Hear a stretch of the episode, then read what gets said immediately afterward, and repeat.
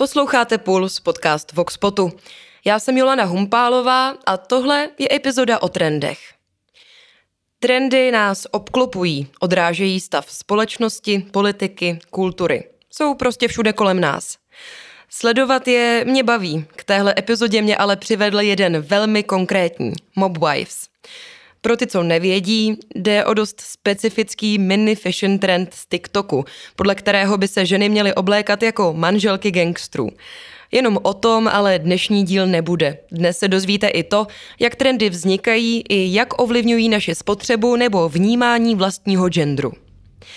Tato epizoda je také dost speciální. Pozvala jsem si totiž hned dvě hostky. Poprvé v historii Pulzu. O trendech budou tedy povídat Pavlína Louženská s Marií Heřmanovou. S oběma si tykám, takže tykat si budeme i v rozhovoru. Existuje vůbec něco jako autenticita? Je politizace kontentu trend? Proč se od sebe mladé ženy a mladí muži čím dál víc vzdalují? A jak trendy vnímají jednotlivé generace? Poslouchejte. Pulzu vítám trendspoterku Pavlínu Louženskou a Marii Heřmanovou, antropoložku ze Sociologického ústavu Akademie věd České republiky. Ahoj. Ahoj. Ahoj. Já se na úvod zeptám, uh, jednoduše zaujal vás v poslední době nějaký trend nebo se trendům vyhýbáte? Pavlíno, začni.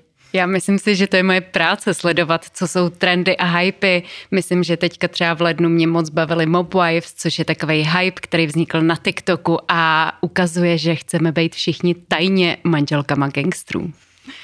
Eh, já myslím, že trendům se jakoby nejde vyhýbat. Já to taky částečně mám v popisu práce. A já se teda eh, třeba na TikToku většinou o těch trendech dozvím tak, že někdo už jakoby na ten trend nadává. Takže třeba i o těch mob vibes jsem se dozvěděla, takže tam nějaká eh, reálná americká italka prostě natočila to video, který bylo celý o tom, vy vůbec nevíte, o čem mluvíte, když mluvíte o těch mob vibes. Takže tak se většinou se ke mně dostane nějaká ta outrage, na, na ten trend a tak jakoby zjistím ten trend. Ale zrovna ty mob mě teda bavily taky hodně. Jako to představa, že začneme nosit uh, kožichy a někde v nich schovaný pistolet a to mě jako hodně baví.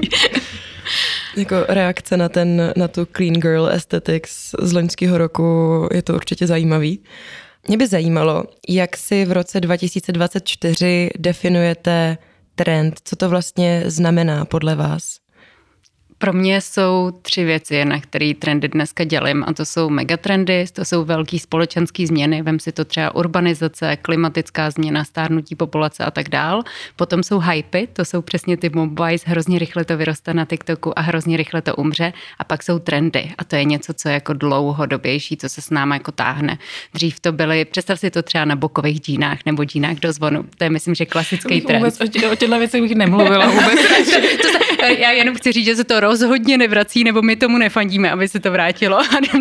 Ale vlastně je to něco, co se ti vracelo třeba každých 20 let, dneska se ti to vrací o dost rychlejc, protože všem, pře probíháme rychlejc, ale je to něco, co s námi je trošičku díl. Uh, já myslím, že můžu asi jenom uh, podepsat všechno, co tady padlo, protože já zase nejsem úplně expertka na trendy v žádném případě, nicméně já tím, že zkoumám ty sociální sítě, tak myslím, že já vlastně často eh, pochytím hlavně to, co ty si označila jako hype, jako vlastně nějakou vlnu většinou nějaký estetiky nebo na tom TikToku nějaký ten vibe, který většinou nemá úplně jakoby dlouhýho trvání. Pro mě je zajímavý právě sledovat, co je vždycky jenom nějaký takovej uh, fakt jako hype, co prostě e, nabere miliony zhlídnutí během třeba dvou, tří týdnů a pak jsou zároveň pro mě vždycky jako zajímavý snažit se odhadnout, který ty věci z toho fakt jako by zůstanou a nějak budou mít třeba nějaký kulturní dopad.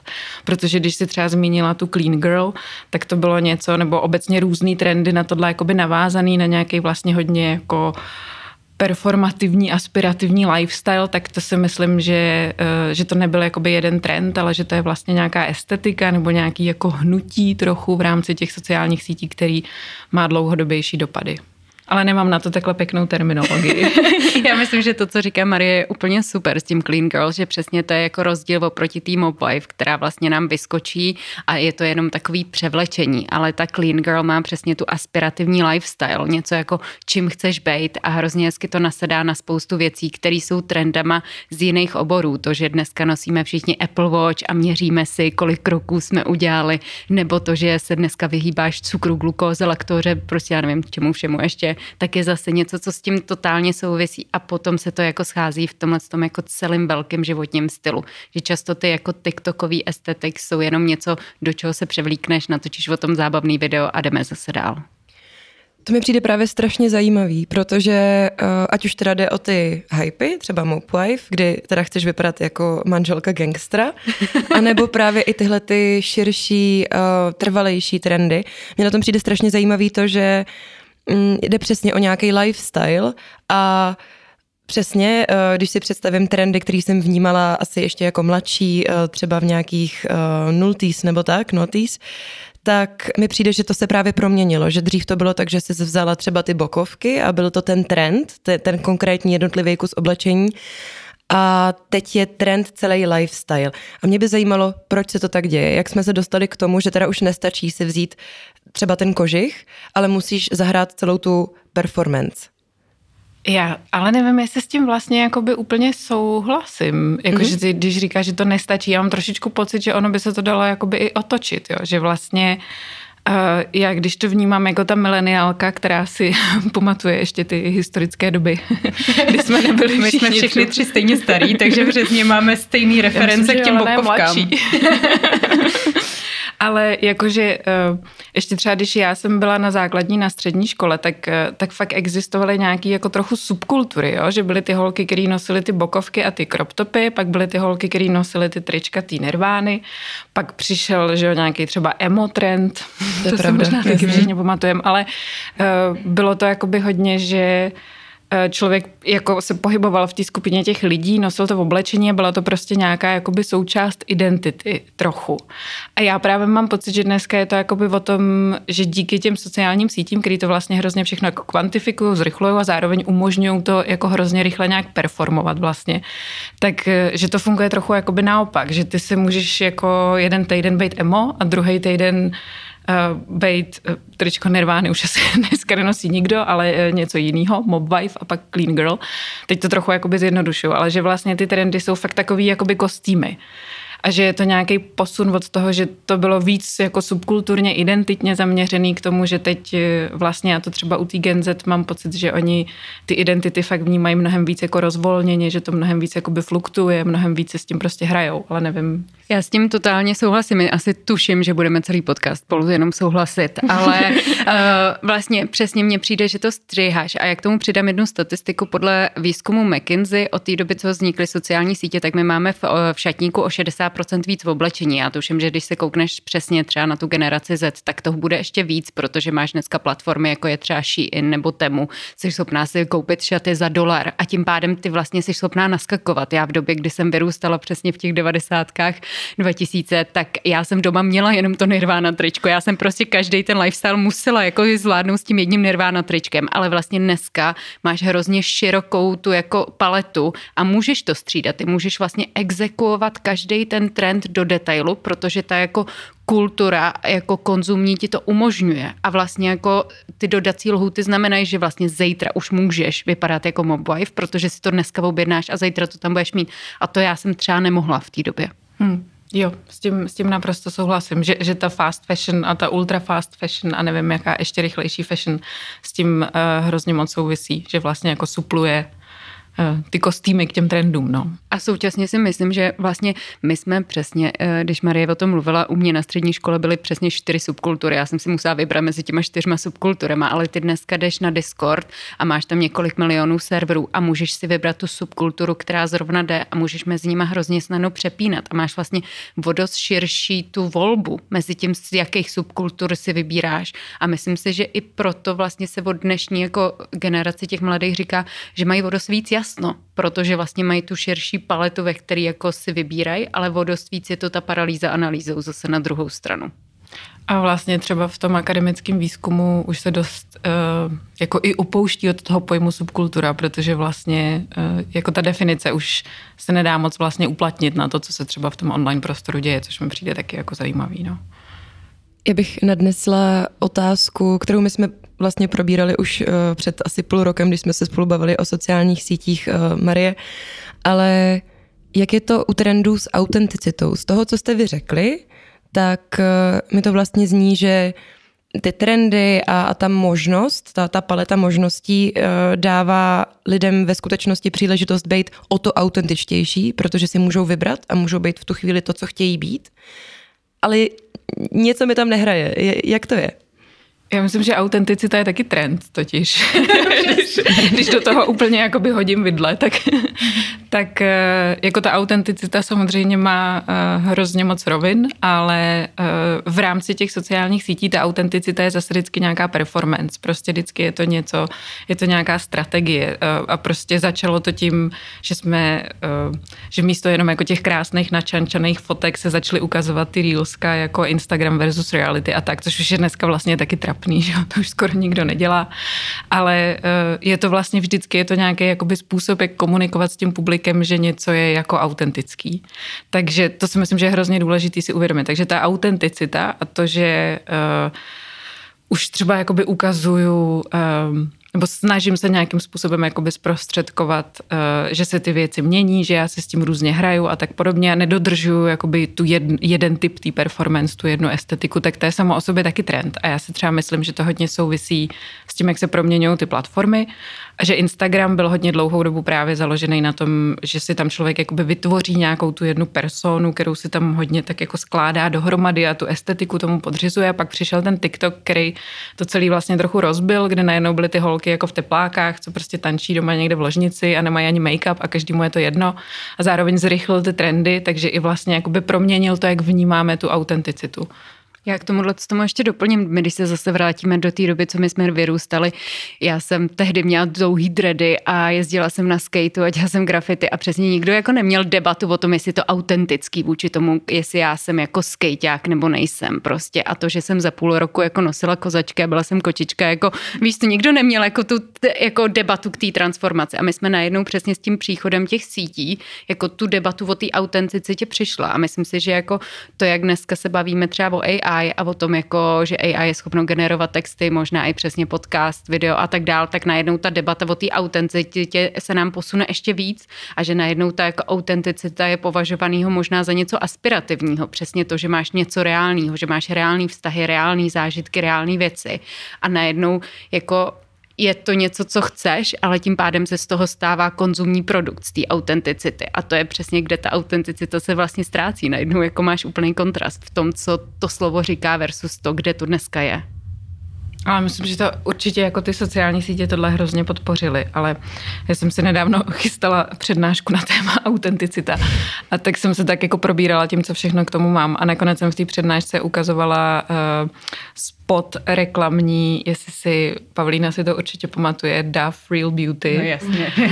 ta reklama je z roku 2004, takže já jsem si u toho uvědomila, kolik mi je, protože si fakt jako pamatuju, jaký to tenkrát byl hit. A tím chci jenom říct, že třeba vlastně ten marketing tu, uh, tu autenticitu, jakoby od té doby, co existují uh, masový média, masová reklama, tak tu autenticitu se snažil nějak jakoby vytěžovat třeba tímhle způsobem, že prostě to už je jako 20 let stará strategie, která ale třeba funguje jakoby do dneška. Prostě furt se to děje, furt nám někdo ukazuje real beauty a real people a real skin a tak podobně. A už vlastně ten real jako je, vlastně už je to posunutý úplně jinde. Já jsem teďka četla jako zajímavý článek o tom, jak vypadaly těla superhrdinů vlastně 15 let zpátky, jak vypadají dneska těla superhrdinů a jsou to vlastně úplně jinak jako vyrýsovaný ty břišáky a podobné věci. A možná se vrátím k té tvý otázce ještě na začátek, když se stá, jestli jako trendy a autenticita. Já si myslím, že trendy jsou vždycky autentický. A, a je to kvůli tomu, že trendy ve svý jako podstatě vycházejí z toho, co se děje ve společnosti, v kultuře, v ekonomice a tak dál a jsou pak součtem toho, co se děje. A proto i jako nevěřím, že ty si můžeš vybrat, jestli budeš součástí trendu nebo ne. Prostě trendy jsou jako sou, jako to je naše kultura, to je náš svět, to je náš jako život, to je náš společný jazyk. Proto myslím si, že nás to v obě dvě tak fascinuje, protože to vlastně jako vyjadřuje to, jak žijeme, to, jak spolu mluvíme. A tím pádem vždycky vlastně i ten clean girl trend je vlastně autentický, přestože je performativní, protože vlastně vyjadřuje jako tu autentickou naší touhu být lepší třeba. Ano, podepisuju. Na to rovnou navážu. Eh, Pavlíno, ty jsi psala dost zajímavý newsletter právě na téma girl a, a vůbec mm, tyhletý velký otázky toho, jak vypadá žena, nebo jak má vypadat žena podle sociálních sítí. Tak mohla bys eh, k tomu něco říct, kdo je teda žena na sítích? Mm-hmm. My jsme vlastně poslední roky vidíme takovou estetiku, který se říká girl, to, že nechceme vyrůst, to, že chceme zůstat holčičkama. Když se koukneme třeba do módy, tak vidíme teďka mašle, vidíš, najednou jsme chodili do kina na Barbie, měli jsme tady girl dinner a všechny možný takový ty přesně clean girl tady dneska padlo. Girl mat. Jo, girl mat, prostě totální. jako veškerý takový to chceš být holka. A já vlastně chápu, proč se to stalo, protože my ne, jako po těch letech, kdy jsme se snažili být girl boss, což už začínalo mimochodem, takový to, že jako chceš se postavit sama za sebe, že jo, chceš kandidovat a tak dál, tak najednou jsme jako narazili na to a zjistili jsme, že to možná jako je docela náročné, že je to těžký a tak dál. A v tu chvíli uděláš nějaký jako krok zpátky a řekneš si, hele, možná pojďme se ještě jako nevydávat do tý jako dospělý, jako dospělého světa a současně dospělý svět, jako v době, kdy ti vlastně začala jít třeba tahle girl estetika nahoru, tak vlastně byl jako docela náročný, jako přicházel jako s velmi náročnýma tématama a tím pádem je jasný, že ty si říkáš, pojďme ještě být v takovém tom jako ty šťastný pubertě, toho, kdy se hledáš, kdy vlastně všechno je takový hezký, růžový. A proto vlastně mě třeba jako fascinují ty bomb wives, protože mám pocit, že je to takový jako první krok, že bychom se jako už mohli začít vyrůstat. Že už bychom jako mohli teda jako na chvilku si té puberty vzdát a jít pryč, ale současně my od ní nikdy nepojedeme pryč, protože uh, ta jako holčičí estetika je to, co vlastně chceme. Ty jako když si kupuješ krém, tak si kupuješ krém, aby si vypadala jako, že je ti 18. Všechny holky jako v reklamách na krémy jim 18. A, jako, a vlastně veškerá ta jako aspirace toho, kam ty chceš jít, jako se zasekává jako kolem 18, 25 a pak najednou už jako nikomu neprodáš, vypadej jako matka se třema dětma. To jako na tom se krémy neprodávají. Tak ale zároveň to je nějaký, to odráží stav té společnosti, že jo? Jo, já myslím si, že ano, přesně, to je, jak jsme si říkali, že trendy tohle to jako vyjadřují a, a vlastně trendy často jsou přesně tím aspirativním lifestylem. Tedy by, jako my, když se, já hodně dneska používám jako eh, v kontrastu vůči trendům nějaký sentimenty, které vidíme ve společnosti. Přesně máš tu jako aspirativní clean girl, ale jako ten vlastně primární sentiment, který dneska vidíme, je třeba eh, nihilismus, je to únava, je to vlastně jako, viděli jsme goblin mode, eh, takový to jako, že chceš jenom ležet před telkou a jíst tu čínu, ale u toho scrolluješ ten Instagram, jak holky cvičej. A vlastně myslím si, že je to často ten kontrast a že je to ten, ten kontrast toho, jak jsme teďka všichni unavený, vypruzený máš ty vrázky versus toho jako estetika, kterou si kupuješ. A vlastně nikdo z nás nespí 8 hodin, ale všichni si kupujeme ten krém, aby jsme vypali, že spíme 8 hodin. No, to můžu zase jenom doplnit. Já si myslím, že je to přesně tak. Já jsem zrovna eh, četla včera na tohle téma hrozně zajímavý text od eh, Sary Petersen na, na Substacku, jedna zajímavá autorka tam, která právě přesně popisovala uh, se zamýšlela tady na to jako girlhood culture a právě tam přesně popisovala, že ona, když si jde koupit tu o, kosmetiku a je tam prostě něco, co je, um, co je jakoby marketing, jako o, girl něco, tak má tendenci si to koupit, ale kdyby ten marketing byl jako tohle pro ty unavený matky třech dětí, což ona tam psala, což já reálně jakoby jsem, tak si říkám, no tak to ale nechci, že jo, jako pro, proč se mi tohle prostě snažíte prodat, já chci být ta girl. A myslím si, že to hodně souvisí jasně se stavem společnosti, se stavem patriarchátu, že je to prostě o tom, že ten feminismus a to, že o těch tématech víc mluvíme, tak nám mimo jiné taky jakoby otevírá stále a další, další nevyřešený témata a vlastně další jako roviny, proč být tou dospělou ženou je vlastně strašně náročný a, a měli jsme prostě mýtů a máme všechny jako další kauzy uh, na to nabalený, takže já to vnímám i, že je v tom nějaký jakoby eskapismus pro ty ženy samotný, ale zároveň si myslím, že je to trošku nebezpečný, protože zároveň ty girls, jakoby ty děvčátka vždycky byly v popkultuře nějakým způsobem jakoby objektifikovaný i ze strany těch mužů, takže to má zase jakoby i tu, uh, i tu druhou stránku, no. Já současně k tomu přidám tu druhou stranu. Nám úplně zmizela kultura pro holčičky, kterým je 12 kdy vlastně jako dneska, když se koukneš na TikTok, tak oni si všechny přáli k Vánocům retinol od Drunk Elephant. Prostě retinol, jako, že jo, já v mém věku začínám používat retinol.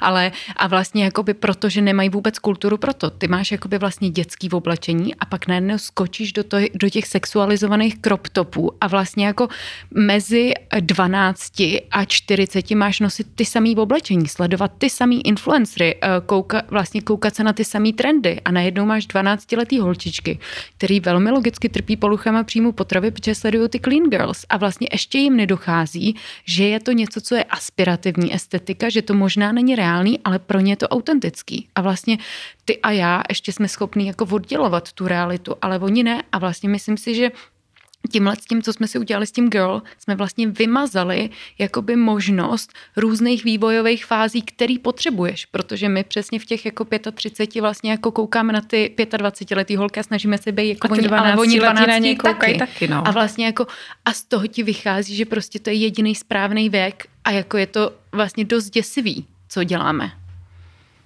Já s tím zase jenom souhlasím, no. A ještě k tomu jenom můžu dodat a začnu mluvit o Taylor Swift, nedá se nic dělat. ale jsme to čekali, jako prostě tolik vteřin uběhlo. Vydržela jsem to dlouho. ale eh, jako protože mě to přijde zajímavý, protože jsem mimo jiné právě četla analýzu, která poukazovala na to, že ta její popularita je mimo jiné jako založená na tom, že ona je prostě forever girl, protože uh, a zároveň je to, že, že reflektuje celou tu zkušenost, prostě ta hudba hrozně moc reflektuje tady tu zkušenost toho girlhood, je na to hrozně jakoby zaměřená, takže proto se k tomu dokážeme jakoby vstáhnout, ale zároveň ona je sice jakoby dospělá žena v podstatě naší generace, ale nemá děti a to, co reprezentuje přes, přesně jakoby tady to, eh, tady to girlhood. A proto je je to vlastně takový jako v rámci té dnešní roztříštěný popkultury takový monolit, ke kterému se vztahuje tak, tak hrozně moc lidí. Já mám pocit, že ona je fakt jako pík tady té prostě girlhood culture. No. Já myslím si, že to, že teďka chodí jako s americkým fotbalistou, je totální high school sweethearts. To je prostě americký sen o tom, jak jako, jako prom queen a jako ten šéf těch amerických quarterback se tomu říká. Tak prostě jako spolu chodí. To je prostě a předtím chodila s rockerem, že jo? To je jako nejvíc jako vlastně vyjádření toho, že je ti 18 a ne to, že je ti jako skoro 40. Zmiňovali jste i uh, nějaký feminismus, který se v tomhle odráží. Já právě přemýšlím, jestli ten uh, důraz na ten jako girlhood, na takový mladiství, ženství a, a právě i ten feminismus, který uh, přinesl fil, film Barbie, který byl hodně populární a, a mainstreamový, tak eh, jestli to je všechno reálně feministický, když nás to tlačí pořád do nějaký podoby a má to na nás tak obrovský nároky že vlastně je to nějaký osvobození, který nás ale trošku svazuje, pokud chceme být ta clean girl a dead girl a, a jakákoliv girl, když je nám třeba kolem 30 a víc. Já si fakt nejsem jistá, jestli se na tuhle otázku dá nějak eh, prostě jakoby odpovědět rozumně, protože Jasně, ta odpověď je z toho feminismu se stal taky trend. Úplně evidentně. Přesně tak, přesně tak, feminismus je, to je tak, trend. Stal se z něj trend, stala se z něj nějaká estetika, stalo se z něj nějaký, jako bych zase řekla, popkulturní hnutí. A já myslím, že jeden pohled na to je, že to můžeme jako nějak dekonstruovat a v podstatě na to nadávat a stěžovat si na to, že eh, prostě i jakoby tady to hnutí za práva žen je teda vlastně jako komodifikovaný, jako optovaný prostě tím systémem a tak podobně, což je podle mě hrozně důležitá kritika, která třeba vždycky, když chválíme film Barbie, který mě třeba hrozně bavil, tak je určitě důležitý, aby tohle zaznělo. A pak je ten druhý pohled, jak se na to můžeš dívat a to je, eh, že se o tom teda před 20 lety nemluvilo vůbec a teď se o tom mluví ve filmu, který prostě byl snad jako nejnavštěvovanější film loňského roku. A to jsou, já jako nevím, kde je ta odpověď, ve mně se tady ty dvě věci taky uh, pořád uh, nějak tlučou. Myslím si, že je lepší, když se to, že se to děje, než kdyby se to nedělo, samozřejmě, ale zároveň si myslím, že to, proč to možná vnímáme jako náročný, je, že to vlastně zase teda znamená, že musíš se na to dávat pozor, musíš se o tom bavit, prostě neskončilo to tím, nevyhráli jsme, eh, je to prostě nějaká součást nějakého procesu asi, no. My přesně, v roce 2017 vyšla Sophie Aramorus knížka Girl Boss a vlastně myslím si, že od té doby se feminismus stal jako Pinterestovou nástěnkou a že je hrozně snadný si říct, holky, tak tady máte ženský jako spolky a, má, a nosíte růžový jako pensuits a prostě jste jako teda empowered a nazdar, ale vlastně jako když se koukneš na to, projevilo se to v platech, projevilo se to jako v reprezentaci politický projev, jako mě přesně vůbec nezajímají Pinterestové nástěnky do té té doby, dokud se to neprojevilo v realitě a tam se to neprojevuje. A ještě chci jako říct druhý jako to B, který mě teďka začíná děsit čím dál tím víc a je to ten jako průzkum, který teďka vydal Financial Times o tom, jak ty holky a kluci se výrazně jako vzdalujou. My jsme si teda udělali ty Pinterestové nástěnky, začali jsme o tom hezky mluvit, každá jako desetiletá holčička ti řekne girl power, prostě rozumíme si, jako jdeme tam, to jsme jako hezky zvládli, a tu řekne část. ale přesně, jakoby kluci nám jdou totálně konzervativně a myslím si, že hrozně ztrácíme a že vlastně On o tom třeba často mluví Scott Galloway, jako že máme tady obrovskou krizi maskulinity a myslím si, že jako to je vlastně jako věc, která čím víc my tlačíme tu Pinterestovou nástěnku, která nás stejně nedostává do těch reálných pozic, tak tím víc ještě se nám tady jakoby dostává v tom kontrastu tahle jako ten konzervatismus, který je fakt děsivý a vlastně je ještě jako akcelerovaný tím, co se děje na tom internetu. Já jsem právě na to chtěla přesně se ptát, uh, že mám pocit, že ty kluky mladý vlastně úplně ztrácíme. A jestli jsme na ně nezapomněli. Já jsem uh, vždycky z této otázky taková trochu jakoby opatrná, protože do nějaký míry asi jakoby jo, nebo do nějaký míry prostě to, že jakoby uh, vedeme prostě už třeba možná 15 let fakt velmi intenzivně jakoby diskuzi o ženských právech a ženský identitě a tak podobně. Přestože jsem hrozně ráda, to řekla, se to třeba vůbec neprojevuje na uh, rovnosti v platech a tak podobně, ale ta diskuze se vede a je pravda, že třeba na těch sociálních sítích si ty mladé holky můžou jako dobře najít ty, ty identity a můžou s tím nějakým způsobem dobře pracovat a, a můžou, uh, můžou se tam jakoby potkat s lidma, kteří to vidí stejně a tak podobně, tak pro ty kluky je tohle je nepochybně mnohem složitější. Zároveň já prostě vždycky cítím tu potřebu jakoby dodat, no tak dobrý, tak teď 20 let řešíme ženy, předtím jsme 2000 let řešili muže, tak já nevím, jestli by to ty muži třeba nemohli nějak jako zvládnout, jako chceme toho po nich tolik, jenom jakoby cítím potřebu tohle dodat, ale vím, že to není jakoby konstruktivní, tohle se jakoby nepochybně děje a to, že třeba jako ženy, uh, influencerek je mnohem víc žen, takže třeba na těch sociálních sítích nebo mnohem víc. Podle mě je to tak nějak globálně jako 70 na 30, když se to tak jako zprůměruje. Ale ty muži vydělávají víc, to je taky důležitý říct, ten gender pay gap tam rozhodně je. Ale e, těch jakoby ženských vzorů a ženských komunit je tam nepochybně mnohem víc a pro ty kluky je tam v podstatě fakt ten Andrew Tate a vlastně ty, ty influenceri, který jakoby nabírají uh, nabíraj ty, ty followers mezi těma mladýma klukama, tak jsou vlastně jako tam hrozně moc tady těch jako mizogyních, tý, těch propagujících tu toxickou maskulinitu, tak to tam vlastně hrozně jakoby obsazujou a ne proto, že by jich nutně bylo tolik, ale protože tam je fakt jako není moc co jiného, protože jakoby nabízet nějaký jakoby model té maskulinity, která se s tímhle umí vyrovnat, jako mě vlastně skoro nikdo jakoby ani nenapadá. A to si myslím, že je jakoby problém. No. A, a zároveň ještě trochu já s tím mám problém, a, nebo já s tím mám problém, no dobře, to má. ale že, že mám jakoby pocit, že možná ten problém je i v tom, že se to takhle strašně, jakože se z toho genderu taky stala ta identita v tom smyslu, že tak strašně moc řešíme, co teda znamená být ženou, což je jakoby logická eh, reakce na ten patriarchát, což znamená, že tak strašně moc řešíme Eh, co to znamená být mužem a tím pádem se čím dál tím víc jakoby vymezujeme vůči sobě a to se přesně té uh, mladé generaci jakoby děje, protože já třeba zase mám pocit a teď tady fakt furt zníme, jak nostalgicky vzpomínám na 90. léta, ale jakože tohle fakt že to nebylo potřeba do takové míry jakoby řešit. Jo? Nebylo potřeba se prostě vyrovnávat s tím, co to znamená, že jsem kluk, co to znamená, že jsem holka. A teď to potřeba je, což já to chápu, proč se to děje a myslím si, že je to nutný proces, kterým uh, musíme jakoby projít, ale myslím si, že i tohle vlastně je jakoby problém, že že abys uh, mohla být mužem, tak potřebuješ tu správnou maskulinní identitu a nemůžeš prostě jen tak bejt. Mě vlastně na téhle otázce trošičku rozčiluje to, že je to buď a nebo. Hmm. Jakože si musíme vybrat, jestli se budeme věnovat holkám a nebo klukům. Jako teď se můžeme věnovat všem naraz. Jako i zvířátkům. Prostě jako vlastně myslím si, že, že je důležitý vlastně jako respektovat každýho z nás a pomoct mu jako rozvíjet to, kým je a pomoct mu přesně jako navigovat tu správnou cestu a nejenom Andrew Tate. A myslím si, že jako vlastně Maria tady moc hezky mluvá o těch influencerech a myslím si, že to jsou další ale části, které kromě těch influenců přicházejí a přesně jako ty kluky táhnou na jako docela nebezpečnou cestu.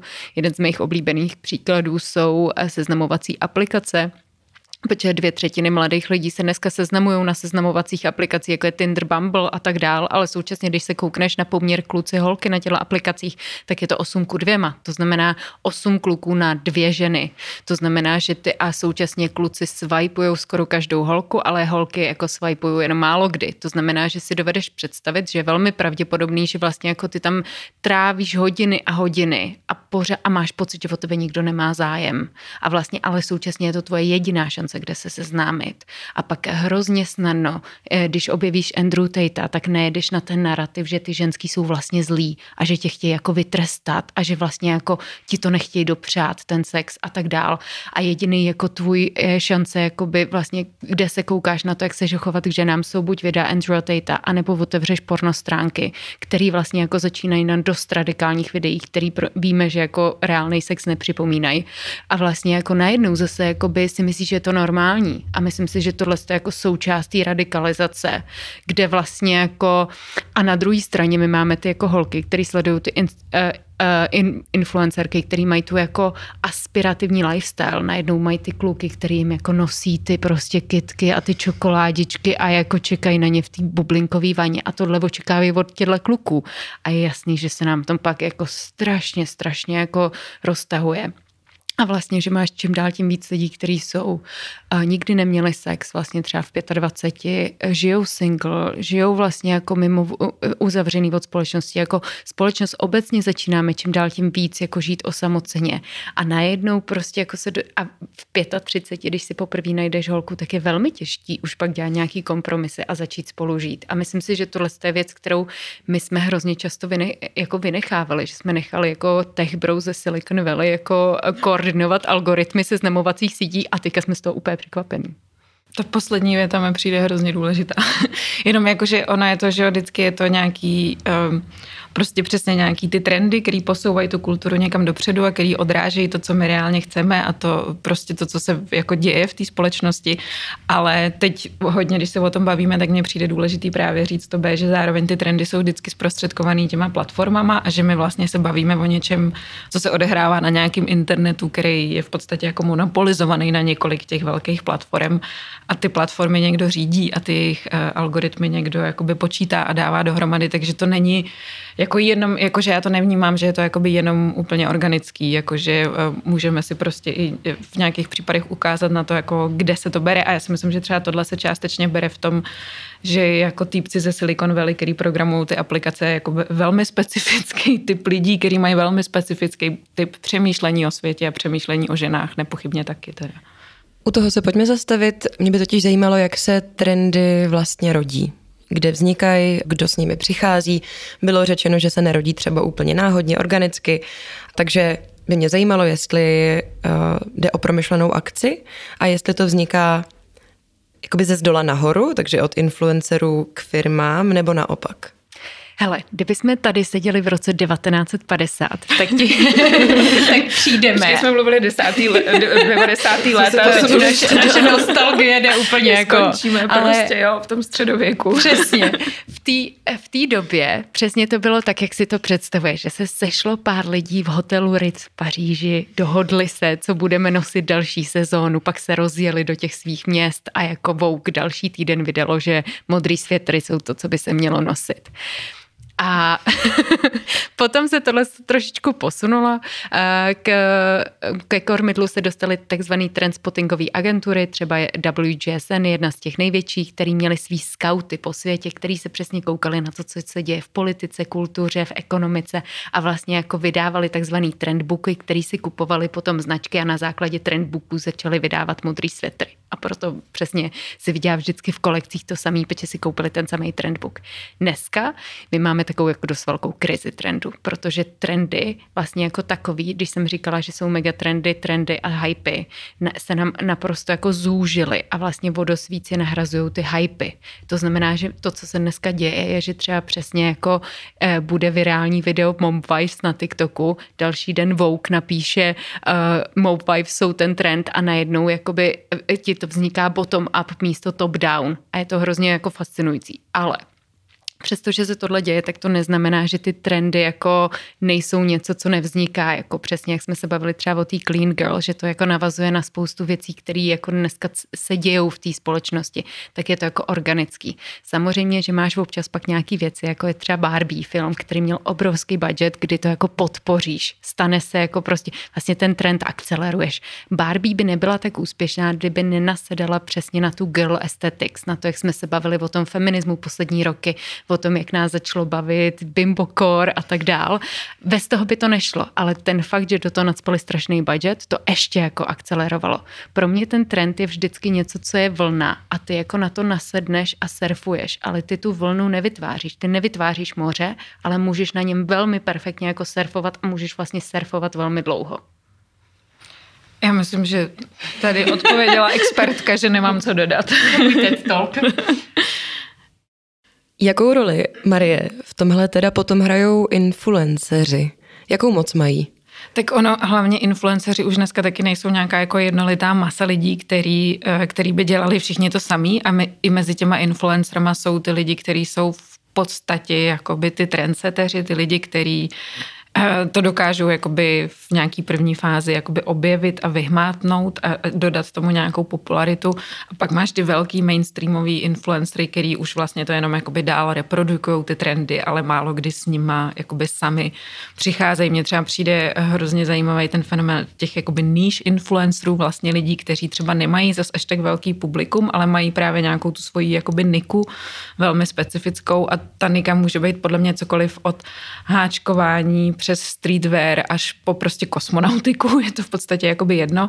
A to jsou lidi, kteří jako skrze čísla vlastně nejsou nějak velký, nemají jako nějak kvantifikovatelný obrovský vliv, ale mají hrozně dobrý vztahy s tím svým publikem a to jejich publikum zase může být nějaká jakoby komunita, která může být určující v tom, jestli se ten trend dostane dál nebo ne. Takže já si myslím, že ty influenceri prostě hrozně záleží na tom, jaký. Ale obecně jako pořád asi do jisté míry platí, i když já si myslím, že už to možná tak dlouho jakoby platit nebude že tady ten jakoby model toho klasického lifestyleového influencera, který prostě jako přeprodává produkty, že už je jakoby hodně nasycený trh a že už vlastně tam není moc jakoby co dodat k tomu, takže se tam jakoby udrží ty lidi, kteří to dělají dlouho a mají jako uh, hodně loajální to publikum a ani s těma nevím, co se stane, protože zestárnou, takže je prostě otázka. Ale uh, jakože tam hrajou roli tady ty vlastně, který v podstatě jsou dneska jako to, co dělal dřív Vogue, tak to dnes prostě může udělat nějaká taková jako velká influencerka, nebo i Kim Kardashian, jo, někdo takový, když se o tom budeme bavit. Ale zajímavější jsou podle mě ty lidi, Eh, který jako existují až v posledních třeba třech, čtyřech letech, což, co jsou jako by ty specializovaný níž influenceri, který vlastně můžou být spíš něco jako ty skauti, něco jako ty trendsetři.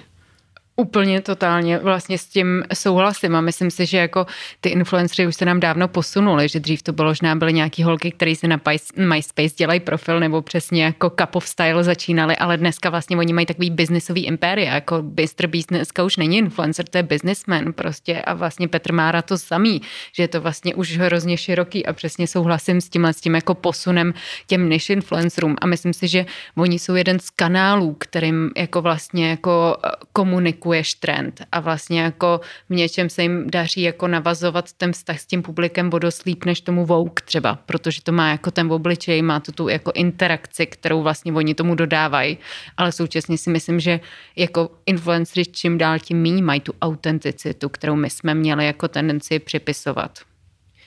Marie, ty jsi říkala, že ti níž influenceri se objevili tři, čtyři roky zpátky zhruba, řekněme.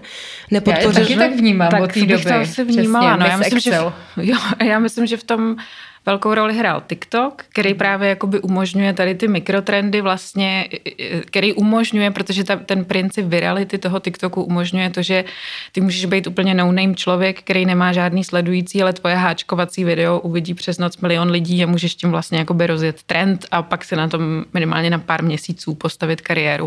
Na YouTube tohle třeba nešlo, na YouTube prostě musíš mít vybudovaný to publikum, YouTube neukáže tvoje video milionům lidí prostě jen tak, ten TikTok to udělá, takže v tom určitě hrá roli TikTok a zároveň to, že TikTok uh, jako nástup TikToku v Česku minimálně i, i vlastně nějaký jako hodně rychlej nástup i třeba v USA na západ od nás se překrýval s pandemí a myslím, že všichni si pamatujeme, že prostě jsme pekli ty chleby a, mm-hmm. a svetry a kotičkor a prostě pěstujeme a, a že tam jako ta pandemie e, tím, jak jsme prostě nemohli chodit ven, tak ještě jako by podpořila tady tu touhu mít ty různý jako divný níž e, koníčky, takže si myslím, že tady ty dvě věci se jakoby potkaly. Takže já bych to tak do toho roku 2020 asi.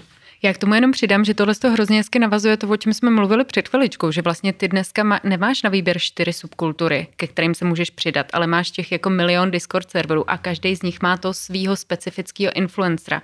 A současně dneska na internetu máš tolik kontentu, že vlastně jakoby přirozeně se dostáváš do nějakých bublin a ty bubliny mají svý influencery. To znamená, že jako pár let zpátky ještě nás na Instagramu nebylo tolik a tím pádem všichni jsme vlastně viděli to, co postovali holky z Kapov Style, ale dneska najednou jako už ti to musím dělit a tím pádem vznikají nějaký jako králové týtví jako algoritmický bubliny.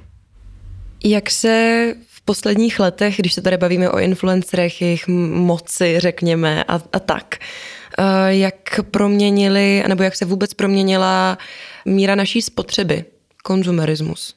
Já myslím, že možná nějaký čísla na to bude mít uh, Pavlína. Já v té influencerské kultuře sleduju zase takový jakoby vlastně dvě trochu protichůdné tendence, že na jednu stranu jako naše spotřeba se nepochybně zvyšuje, uh, prostě um, fast fashion, ultra fast fashion a všechny tady ty věci jsou jakoby na vzestupu, je to, mm, nechci tady analyzovat, jakoby, eh, proč se to děje. A že to je jakoby jeden trend, který souvisí s tím, o čem jsme se bavili, že prostě ti to umožňuje jakoby střídat ty estetiky, střídat ty vibes a tak podobně.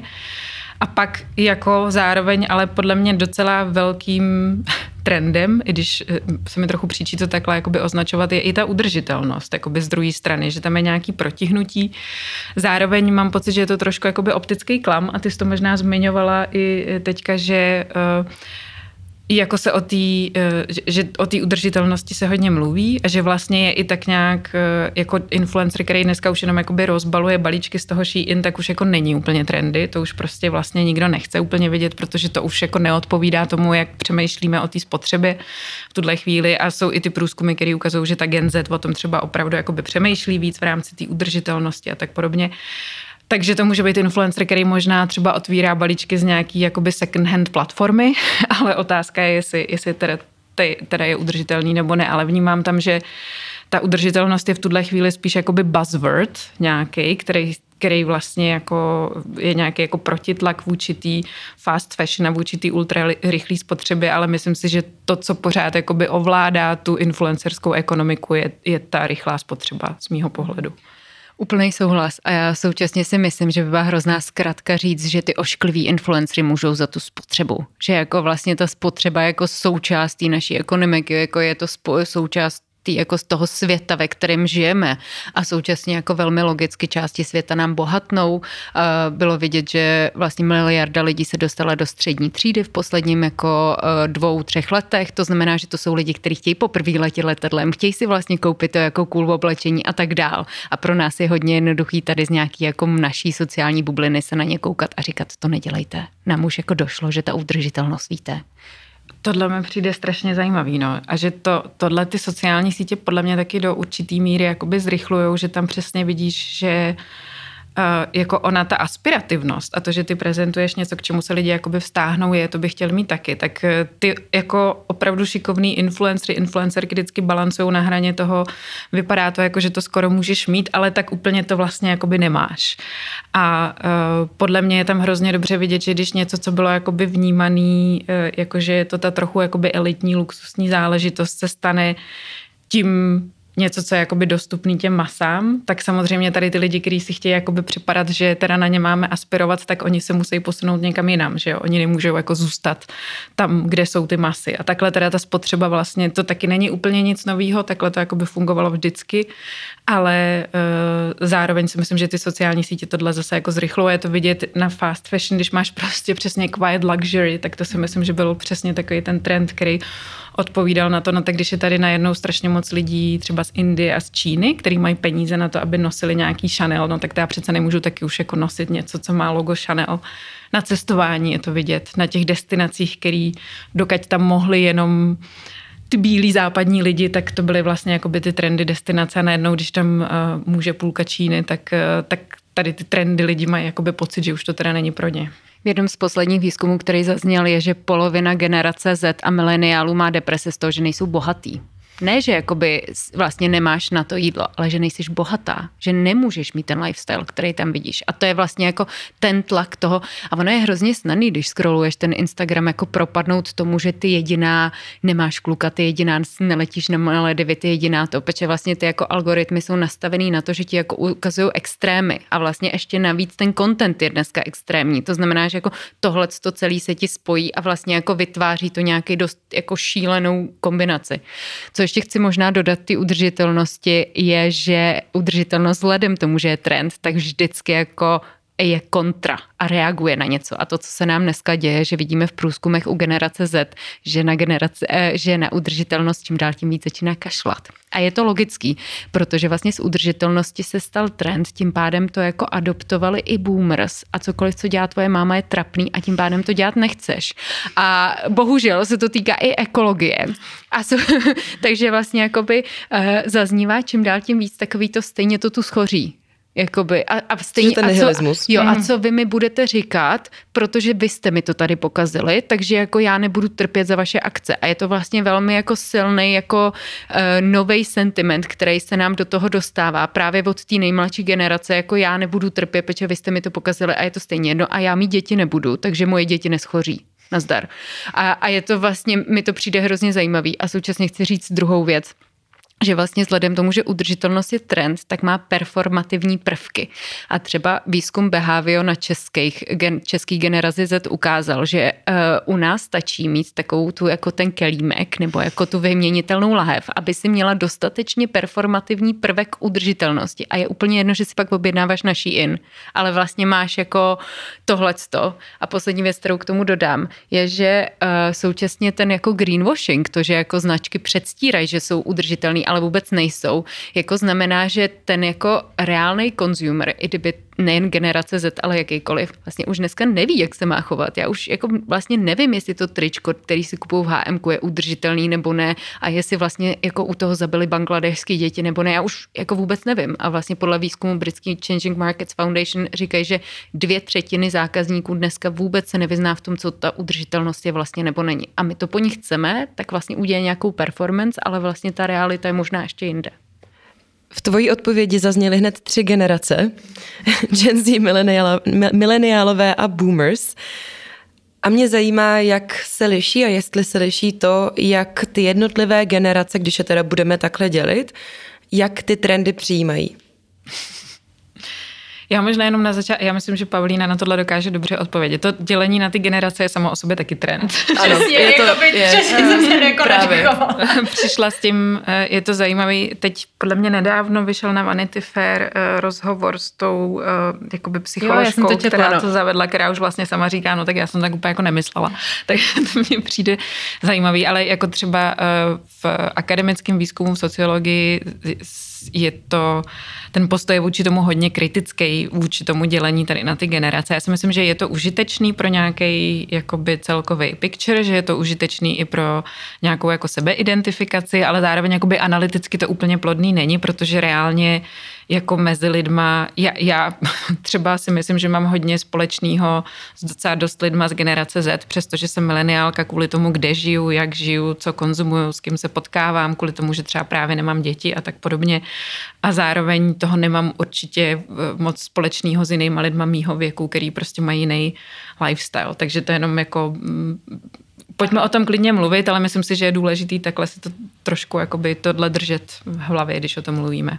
Totální souhlas, myslím, že to mám stejně, že se více tím jako k Gen Z, než jako mileniální pubertěčky, co tady vzpomínali na 90. léta. prostě, pak si půjdeme polistit Spice Girls, až tohle skončí. Ale uh, totální souhlas, já mám pocit, že jako hele, my milujeme horoskopy, milujeme v marketingu, milujeme brandové archetypy, prostě milujeme veškeré tyhle ty zkratky. A oni jsou vlastně dobrý pro nějaký začátek té debaty. Já myslím si, že jsou přesně jako, eh, když přijde firma a říká, hele, chceme školení o tom, jak zaměstnávat generaci Z, tak je to jako doopravdy otázka, hele, nějak nám to tady přestává klapat, nepomůžeš nám to trošku odmoderovat. A je to pak dojdeme k tomu, jako kde jsou tam možná problémy. Ale přesně, já si myslím, já vlastně hrozně moc souhlasím třeba s tím, co píše Dan Prokope, Slepej skvrná, kde říká, že třeba to tvůj jako sociální background tě jako určuje o dost víc, než to, jako v jaký seš generaci.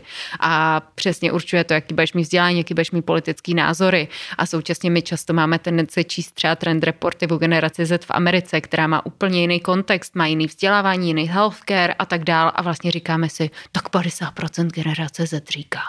A jako, mm, ale myslím si, že když se pak na, to, na druhou stranu jsou nějaké věci, které jako ty generace ovlivňují. To, že my jsme třeba byli generace, eh, která, vyrost, která mohla jako první vět na Erasmus, mohla začít jako cestovat, mohli jsme vlastně, jako nám se otevřely hranice, my jsme byli vlastně první generace, co mohla jako studovat na těch prestižních školách a tak, tak je to něco, co jako si sebou neseme do života a neseme si podle mě z toho jako tu obrovskou jako naději, která vlastně jako s tím vznikla. A současně generace Z je generace, která si zažila pandemii, zažila si tyka inflaci, zažívá si válku na Ukrajině, válku v, pa- v Palestině a tak dále. A vlastně najednou jakoby máš, je logický, že je to generace, která zažívá nějakou úzkost, nějaký deprese a tak dále. Takže jako ano, souhlas totální s tím, že jako říct, takže je ti 25, takže by byla jako blbost. Na druhou stranu jsou prostě určitý jako přesně jako věci v ekonomice, ve společnosti, v kultuře, který tě nějakým způsobem jako ovlivňují to, jakým, jak budeš fungovat, chovat se a jaký budeš mít světonázor. Já si pamatuju třeba z nějakého roku 2013-15, kdy přesně ty youtuberky, influencerky vytahovaly ty svoje balíčky oblečení, dělali holy a to bylo vlastně jako celý ten, ten influencing. Ale dneska to vypadá podle mě teda úplně jinak, jak už jste vlastně i ostatně vyřekli. Může si influencer nebo influencerka můžou si dovolit být v dnešní době ještě apolitický, jako to bylo před těma deseti lety třeba? Mám pocit, že dneska bychom jakoby na všechno mohli odpovídat, že je to trend, eh, protože, protože já mám pocit, že i nějaká jako určitá politizace té diskuze je taky do jisté míry trend. A já to vůbec nemyslím pejorativně. Jo. Já si třeba myslím, že v tomhle smyslu je to možná i jakoby dobře, ale uh, já si myslím, že to úplně jakoby nejde, uh, protože ten influencerský průmysl už je jakoby moc velký na to, aby jakoby stál úplně mimo nějaký struktury a uh, nejde to prostě vnímat ty lidi jako jednotlivce. Eh, ty lidi prostě jsou už jako mnohem víc zasazený do nějakých struktur, to je jedna věc, takže podle mě tam tohle tam hraje roli, jako ten růst toho průmyslu, pak tam hraje roli to, že tady ta generace těch influencerů, o kterých mluvíš, tak je dneska o deset let starší, takže přemýšlí o životě jinak, mluví o jiných věcech a prostě dospívají, takže to s tím, eh, to s tím jakoby taky souvisí. A zároveň s tím asi souvisí i to, o čem eh, mluvila Pavlína, že ta generace Z, když to teda použijem, vlastně to publikum těch, těch influencerů, tak se podle mě na ten svět dívá víc politicky v tom smyslu, že pro ně témata třeba feminismu nebo klimatické změny jsou docela zásadní témata, o kterých jako chtějí mluvit a chtějí na ně mít nějaký názor. Takže já to vnímám, že i, i vlastně jakoby ten, ty politický influenceri jsou trošku něco jako trend.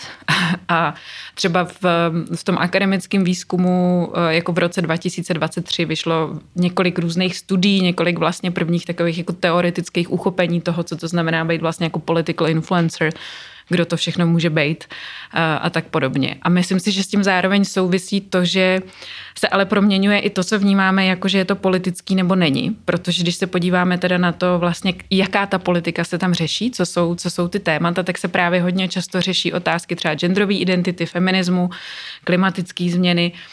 Řeší se vlastně jakoby otázky, které jsou já, já furt o tom tak jako přemýšlím, je taková hodně lifestyleová politika, někdy se tomu říká metapolitika.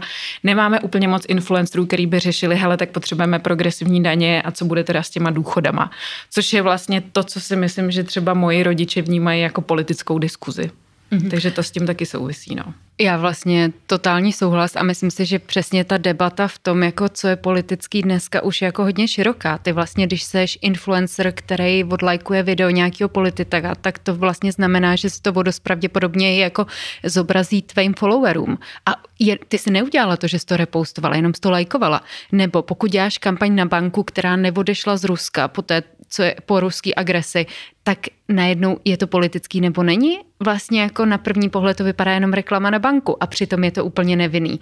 Přesně ve chvíli, kdy jako uh, říkáš už nějaký svoje názory na přesně třeba budeme dělat slow fashion, tak už to naznačuje, že seš na nějaký straně politického spektra. Já mám pocit, že vlastně dneska jakoby každý ten aspekt toho chování už velmi snadno může být labelovaný jako politický. A to je jako vlastně přesně jako generace mých rodičů by tam chtěla jako spolupráce, otegovanou spolupráci s TOP 09 a pak by to byl politický influencer, ale vlastně jako dneska myslím si, že jako já chápu, že každá moje jako akce je v něčem politická vlastně a takhle myslím si, že bychom se mohli koukat i na ty influencery a takhle se dneska koukáme i na značky. My jsme se dřív jako nekoukali na to, jestli komerční barka, já nevím kdo, odchází z Ruska nebo ne. Ale vlastně najednou je to součástí politický, jako i ty veřejné debaty, přesně to, co říká Marie. A vlastně najednou máme úplně jako nový zájem o tyhle ty věci. A současně, no. Otázka na závěr. Co bude trendem v roce 2024 a nebo na co se těšíte? Já začnu, já mám oblíbený trend, který jsem včera viděla v Pinterest Predictions a to je, že mladí začnou poslouchat jazz. A přijde mi to hrozně super, že údajně generace Z prostě si bude myslet, že hip-hop bude vytlačený jazzem a v nějakém celosvětovém mainstreamu a přijde mi to taky hezký jako a těším se na tu estetiku aspirativní, která s tím přijde. Já se asi uh, netroufnu úplně jakoby předpovídat trendy, protože na to je lepší Pavlína, ale v souvislosti s tímhle jsem teď eh, mimo jiné poslouchala hrozně zajímavý podcast, kde se řešilo, že se opravdu hrozně jakoby vrací hudba z 90. let a z 0. let a že vlastně i u té generace um, Z je vlastně populární. Mě to, mě to potom, jako by mě se to spojilo s tím, že jsem slyšela tenhle podcast, kde se to řešilo. Zároveň jsem pak eh, někde jela okolo nějakého billboardu na, nevím jestli Rock for People nebo něco a tam byly prostě The Offspring a Avril Lavigne a já jsem jako by měla pocit, že prostě jsem se vrátila někam jako do svých 16. Říká, ty to je hustý, prostě je to fakt. A to byly jako ty headlineři, jo. Tak eh, tohle mi vlastně, jestli říkáš, že třeba mladí lidi začnou poslouchat jazz, tak to, to mi přijde jakoby hrozně zajímavý, proč se tohle děje, že a nejsem ani hudební kritička, ani expertka na tohle, ale fakt mi to přijde zajímavý, že to děje, že, eh, že ta hudba se nám takhle jakoby cyklí, no. My jsme se o tom bavili trošičku předtím, než tenhle ten podcast začal, že vlastně musíme hodně oddělovat jako hudební vkus toho, co si, co si lidi reálně poslouchají, hudební vkus tady jako eh, třeba český versus americký a jako to, co se hraje v rádiích. A myslím, že jako datový tým Českého rozhlasu udělal nádhernou analýzu, jak jako velká diskrepance mezi tím, co se poslouchá reálně versus to, co, se po, to, co hraje v rádiích. A v rádiích přesně to, co říkáš ty, tam stále ještě Aneta Langerová, Maroon 5 a jako činasky a myslím, že tam budou do té doby, než já umřu. A, nebo než umřou ty hudební dramaturgové, ale každopádně a jako na druhé straně máš prostě se koukneš na český Spotify a tam jako kraluje Kalin a Viktor Šín, který hmm. vlastně pravděpodobně jako půlka našich posluchačů o nich v životě neslyšela a přitom to jsou kluci, kteří dneska vyprodávají stadiony, vyprodávají merch a jako myslím si, že to je jako hrozně pro mě je to fascinující, jak moc vlastně ta internetová a mainstreamová kultura se nám oddělují a nejenom generace Z a další generace, myslím si, že to by bylo blbý zjednodušení, ale přesně jako takový to, jako o čem se mluví versus co je ta realita. A že můj nejoblíbenější příklad je, kdo je nejposlouchanější jako interpret na globálním Spotify už třetí rok v kuse. A je to Bad Bunny. A přitom jako o něm v životě jako většina lidí neslyšela a Beyoncé to sotva dotáhne do první desítky. Jiný příklad je, uh, protože tohle se děje na, uh, jako nejenom že v hudbě, ale jiný příklad je, že se strašně moc uh, mluvilo a psalo o seriálu Succession, Boj o moc, myslím, to bylo mm-hmm. česky. Byl to absolutně jakoby hype, byly toho úplně plný jakoby média, sociální sítě, prostě všichni to strašně jakoby vychvalovali. A uh, my, když jsme právě dokončovali tu knížku o tom vkusu, tak já jsem se na to dívala a přišlo mi hrozně zajímavý, že v tu samou dobu se jakoby vysílalo finále toho boje o moc a pár dní na to se vysílalo, vysílalo finále to Rok draka, nebo nějak se to jmenovalo prostě to, co navazovalo na, na hru o trůny což mělo prostě desetinásobně větší sledovanost. To vidělo mnohem víc lidí. To prostě bylo fakt jako masová záležitost.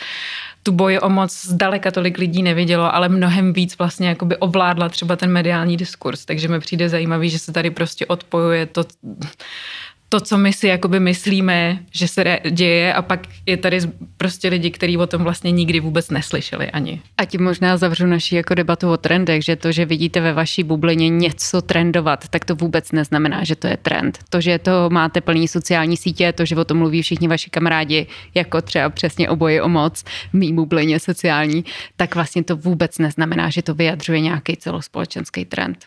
Já vám moc děkuji za rozhovor. Pavlíno, díky. Díky. A Maria, děkuji. Děkuji za pozvání. Puls o trendech a společnosti je u konce. Budu ráda, když mi dáte vědět, co na epizodu říkáte, nebo na Puls celkově. Napsat mi můžete na X, kde jsem jako Jolana Potržítko H, nebo mi pošlete klasický e-mail na infozavináčvoxpot.cz.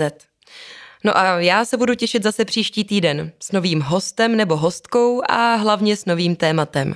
Mějte se hezky. Příště naslyšenou.